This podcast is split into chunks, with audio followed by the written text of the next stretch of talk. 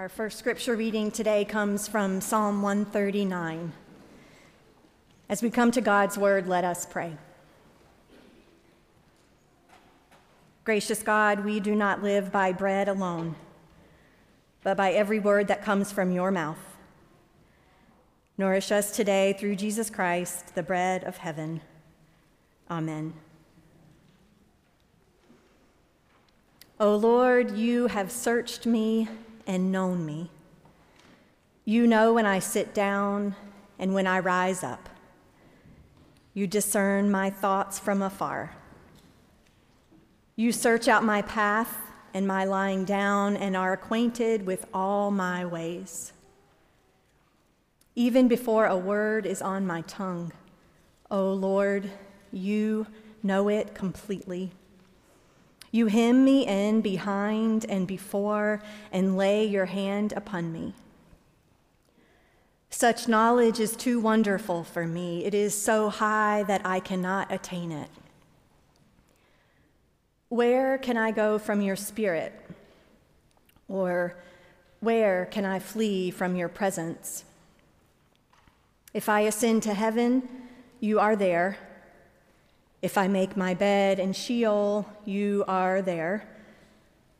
If I take the wings of the morning and settle at the farthest limits of the sea, even there your hand shall lead me, and your right hand shall hold me fast. If I say, surely the darkness shall cover me, and night wraps itself around me, even the darkness is not dark to you. The night is as bright as the day, for darkness is as light to you.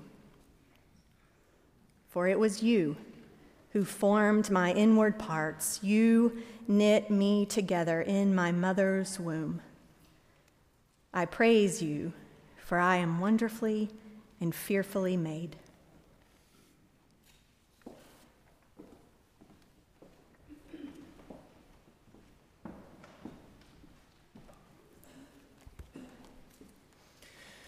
Before I read our second text this morning, I want to tell you about its shape. Philippians chapter 2 is what scholars call a Christ hymn, and it's written as a chiasm. In that word, you'll hear the Greek letter for X, chi, and if you think about the X shape, you'll hear it in this text. Kind of like a palindrome begins and ends with the same letters, a chiasm begins and ends with the same thought. And if I understand the text, it's trying to tell us and show us how Jesus the Christ took on flesh, came down into a human life, and how he was raised up and lives and reigns as Lord of all. So let us listen for God's word to us in Philippians chapter 2, starting at verse 5. Let the same mind be in you that was in Christ Jesus, who though he existed in the form of God, did not regard equality with God as something to be grasped, but emptied himself, taking the form of a slave, assuming human likeness. And being found as a human, he humbled himself and became obedient to the point of death, even death on a cross. Therefore, God exalted him even more highly and gave him the name that is above every name, so that at the name of Jesus, every knee should bend, in heaven and on earth and under the earth, and every tongue confess that Jesus is Lord, to the glory of God the Father. Friends, this is the word of the Lord. Thanks be to God. I read something this week that made me chuckle. The question was, what makes us human? The answer referenced the task that pops up on our computers to make sure that we're not robots. What makes us human? Selecting all images with traffic lights. When we click the boxes that show the bicycles or the buses, we prove who we really are. We're human, we're not just pretending to be. In the 2nd century, some Christians had a belief that Jesus was just pretending to be human. The church called this choice, this heresy, Docetism. Docetism comes from a Greek word that means to appear, as in Jesus only appeared to be human. Christ's humanity was an illusion. They decided, or wanted to decide, that he was only divine. They wanted this because they thought that only the spiritual was good, and matter was evil. Thus, our bodies were bad. As I was working on this sermon, I got a text from the organist at the first church where Jarrett and I served, telling me proudly that she had gotten a dog at Thanksgiving, but she didn't realize that the dog was pregnant. So we went back and forth, and I asked her if she helped to deliver the puppies at home. And she wrote, "While I would love to witness that, it is probably a squelchier reality than my hardwood floors are made for." Docetism decided that bodies are just too imperfect, too frail, too messy, too squelchy for the God of heaven and earth to inhabit. So instead, they said that Jesus just appeared as a human. It was really just a phantom. Or they said that at Jesus' baptism, a divine spirit entered in him and helped him do all the powerful words and deeds, but then departed from him before he was crucified. But to deny the humanity of Jesus is to deny the incarnation. We believe in a God who became flesh, who had human cells and bones and organs, a God who experienced hunger pains and belly laughs, the wet of tears, the rush of endorphins, the depletion of energy, all of it. Over Christmas, at bedtime, we would ask the twins what song they would like before bed. And Caroline, without fail, would ask for that verse. What we learned that meant was that she wanted "Once in Royal David's City," but only verse 3.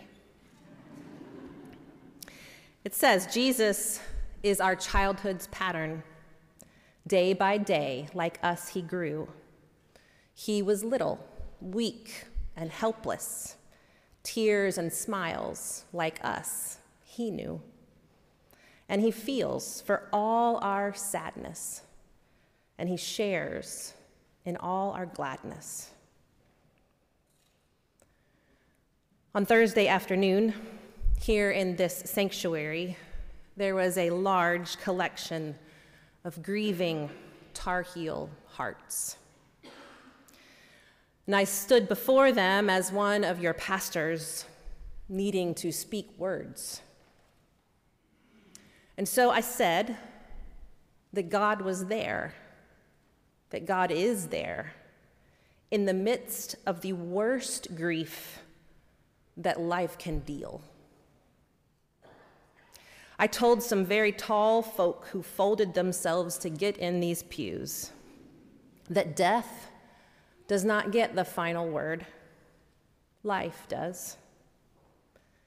And the only reason I could say that with confidence is because God chose to live a human life and die a human death. And that's how God knows what it feels like to have a broken heart and a broken body. So if we deny Jesus' humanity, we deny Easter, the full power of the resurrection. Now, I suppose I could sit down right now. You might like that. I could sit down and just name what a good thing it was that the church to which we belong called this Docetism thing a heresy, so we could keep our Christmas and our Easter. I mean, those are the only two church days that count for some people. But we are starting this new sermon series, Everybody's Favorite Heresies, because these historic church arguments over these theological quandaries, they aren't as distant or as cerebral or as hypothetical as you might think. Here you sit, church, all these centuries later, not on a high holy day, just a regular old Sunday. And I might say that you sit perfectly still. At 8:30, when I said that, there was a baby who started crying and the mom sprinted out of here in total shame. So it makes me wonder, do you fully trust that you are fearfully and wonderfully made, just as you are right now, with no New Year's resolutions to fix you?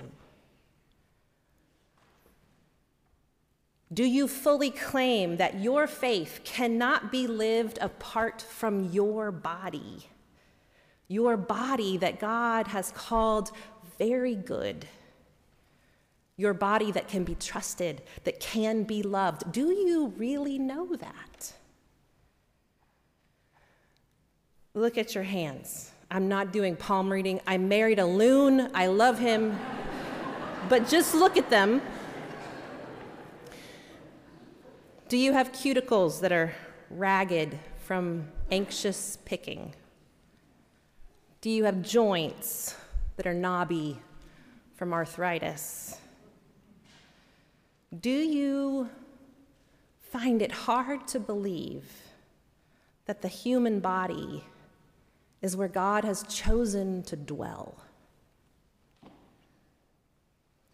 See, I think we are guilty of this heresy every time, every day that we forget that bodies are holy. And when we forget that bodies are holy, what happens is not of God. It's 11 o'clock on Sunday morning, the most segregated hour in America. That is the inevitable result of our refusal to see all bodies as holy. As I was typing these words, a news flash flashed across my screen. A school shooting in Des Moines. That tally continues because we forget that bodies are holy. Docetism was deemed a heresy, but it is a hard heresy to shake. An early theologian named Irenaeus wrote a lot to help us get rid of this. He said, Jesus Christ became what we are, that he might bring us to be even what he is himself. These words are sometimes paraphrased, God became man that we might become God. Now, before you think we've just quickly traded one heresy for another, what Irenaeus was getting at is the truth that when Jesus came to us, we were brought before God in a new way. And when Jesus came to us, we were meant to see God in a new way. and see ourselves and others in that way too. Because Jesus was both fully divine and fully human, every single human body has divine fingerprints all over it. And how we treat bodies, both our own and anyone else's, is really and truly how we treat God. In the spirit of our chiasm of scripture reading, let me end where we began.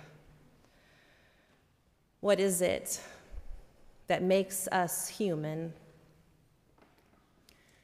It's not actually having intelligence enough to check all the fire hydrants. Is it not our ability to respect and to care for every body? May we be obedient to such a sacred and squelchy calling. Amen.